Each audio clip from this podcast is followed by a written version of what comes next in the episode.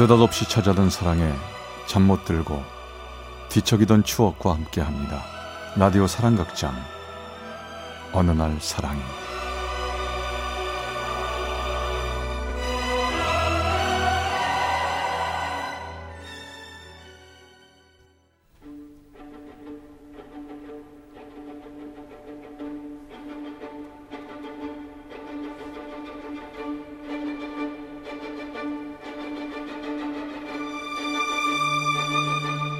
사랑의 체험수기 어느 날 사랑이 제59화 나의 선택.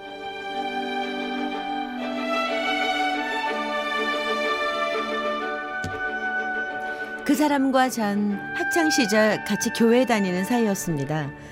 같이 학생부 활동을 하고 그러면서 친해진 교회 오빠 동생 사이였죠. 참 자상하고 똑똑했던 그 사람, 나와 3살 터울인 전 그 사람을 잘 따랐습니다. 항상 저를 생각해주던 그 사람, 오빠가 없던 전 오빠처럼 그 사람을 잘 따랐습니다. 제가 고등학교 1학년이 되고 그 사람은 대학생이 되었을 때 우린 크리스마스 이브에 교회에서 만났습니다.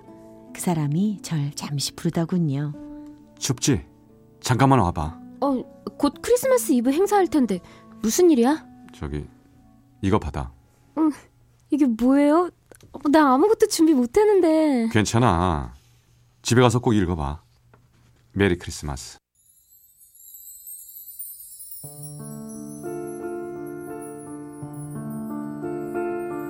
그 사람이 중간 직접 만든 카드와 긴 편지였습니다.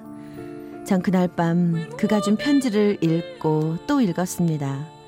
펜으로 직접 쓴 그 편지 안에는 저를 좋아한다고, 대학생이 될 때까지 기다리겠다는 그의 말이 들어있었습니다. 그 후 전 그에게 주기 위해 목도리와 장갑을 떴습니다. 그리고 새해가 되자마자 그에게 선물했습니다. 추울 때 하고 다녀요. 고마워. 야, 이 공부하느라 바쁠 텐데 언제 이렇게 다 뜬 거야? 야, 정말 이쁘다. 가만 있어보자. 난 뭘 해주지? 해주긴 뭘 해줘요. 지금처럼만 제 곁에 있어줘요. 나 공부 열심히 해서 빨리 대학생 될게요.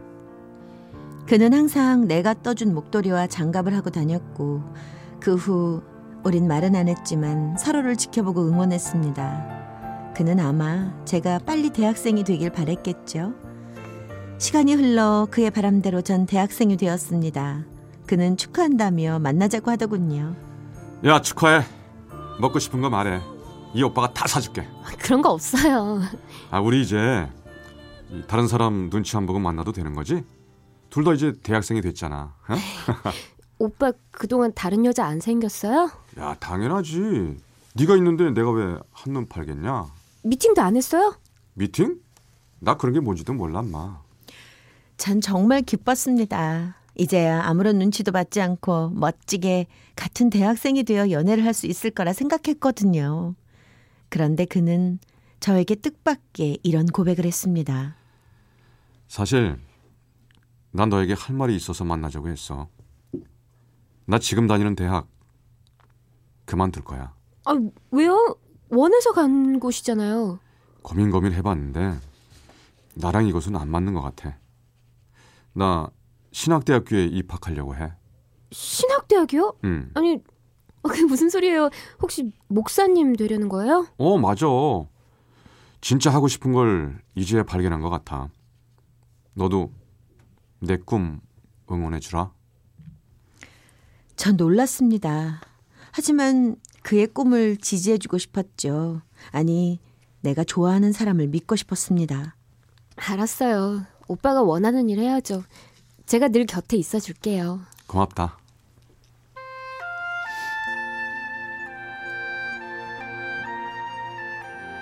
그 사람은 다시 공부해 원하는 신학교에 들어갔고 우린 언제나처럼 만나서 데이트를 했습니다.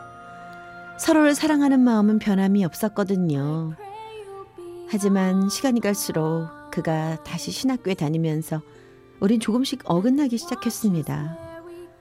전 대학교에 들어가면서 하고 싶은 것도 많았고 친구들과 어울려 놀기도 하고 세상의 모든 걸 즐기고 싶었습니다. 그러나 그는 달랐습니다. 그는 신학생으로서 지켜야 할 일이 참 많았거든요. 오늘도 늦었네? 또 술 마신 거야? 아, 동기들이란 게 약간.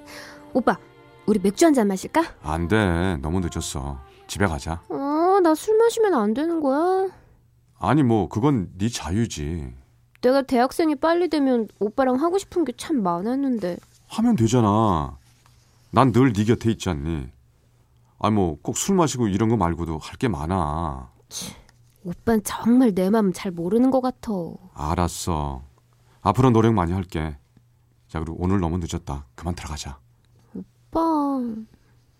전 그의 말이 무엇을 의미하는지 알았습니다. 하지만 그의 꿈을 지지해 주기엔 전 너무 젊었던 것 같습니다. 그러던 어느 날 전 한 통의 전화를 받게 됐습니다. 바로 그 사람의 누나였지요. 저와는 같은 교회 다니면서 알던 사이였어요. 저를 만나자고 하더군요.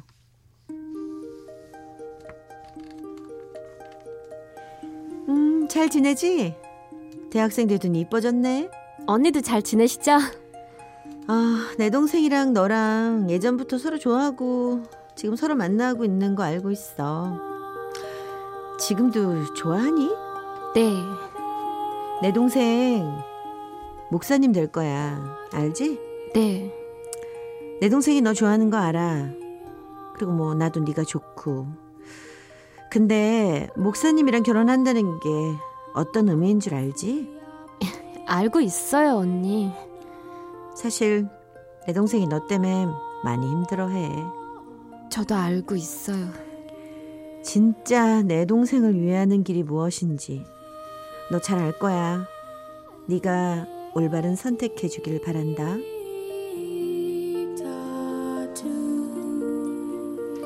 전 그날 밤부터 며칠 동안 고민하고 또 고민했습니다. 사랑한다는 그것만으로 그 사람을 잡아두고 힘들게 할 수는 없을 것 같았거든요. 같이 갈 수 없는 길이라면 그의 꿈을 위해, 미래를 위해 그를 보내줘야 한다는 생각이 들었습니다. 그렇다면 그를 잊는 게 순서라는 생각이 들었지요. 내가 먼저 결단을 해야 한다는 생각이 들었습니다. 나야, 정아. 저기 나 소개팅 좀 해줄래? 뭐? 소개팅? 너 교회 앞 오빠랑 사귀잖아. 에휴, 정리하려고. 진짜야. 그러니까 소개팅 좀 해주라. 진짜? 너 그 말 진짜니? 응. 몇 년 동안 좋아했던 사람이라면 그렇게 쉽게 정리할 수 있겠어? 정리해야지. 할 수 있어. 다른 사람 만날 거야. 좋아. 그럼 내가 적극적으로 한번 알아볼게. 전 제 친구들에게 소개팅을 부탁했습니다. 정말 일주일에 한 번씩 소개팅을 했습니다. 그리고 괜찮은 남자친구를 만났습니다. 그리고 그 사람에게는 일방적으로 연락하지 않았습니다. 그 사람에게 연락이 올 때마다 냉정하게 끊었습니다. 오빠 웬일이야? 웬일이라니? 너 무슨 일 있어? 아니, 왜 전화도 안 받고 만나지도 않고. 야, 도대체 왜 그래? 내가 좀 바빠서. 아니, 무슨 일인지 털어놔 봐. 어? 일 아무것도 없어. 그리고 내가 전화할 때까지 나한테 전화하지 마. 전 냉정하게 전화를 끊었습니다. 그리고 그 후론 그의 연락을 받지도 않았습니다. 그러던 어느 날 남자친구가 저를 집 앞에 데려다주던 밤이었습니다. 잘 들어가. 오늘 즐거웠다. 너도 잘 가. 남자친구와 헤어지려는데 그가 멀리 서 있는 게 보였습니다. 전 남자친구에게 더 친한 척을 했죠.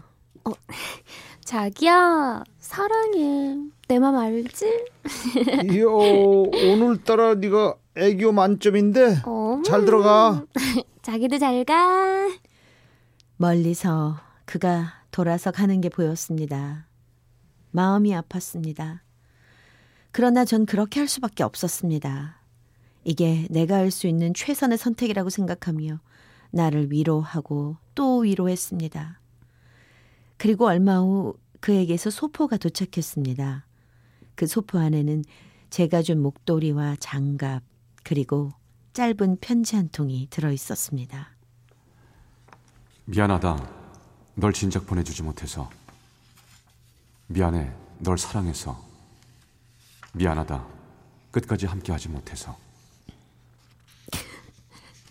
오빠, 오빠.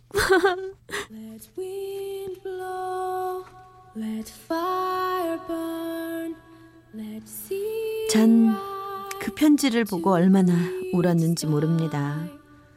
그 후로 그에게선 아무런 연락이 없었습니다. 전 그렇게 하면 그를 잊을 줄 알았는데 잊는 건 쉽지 않았습니다.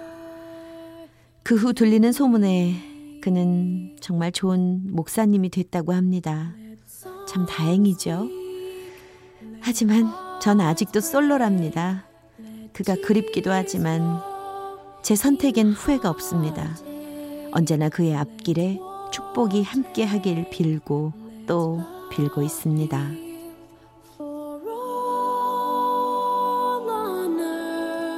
서울 영등포구의 박모 씨가 보내주셨습니다. 어느 날 사랑이 제59화 나의 선택 편이었습니다.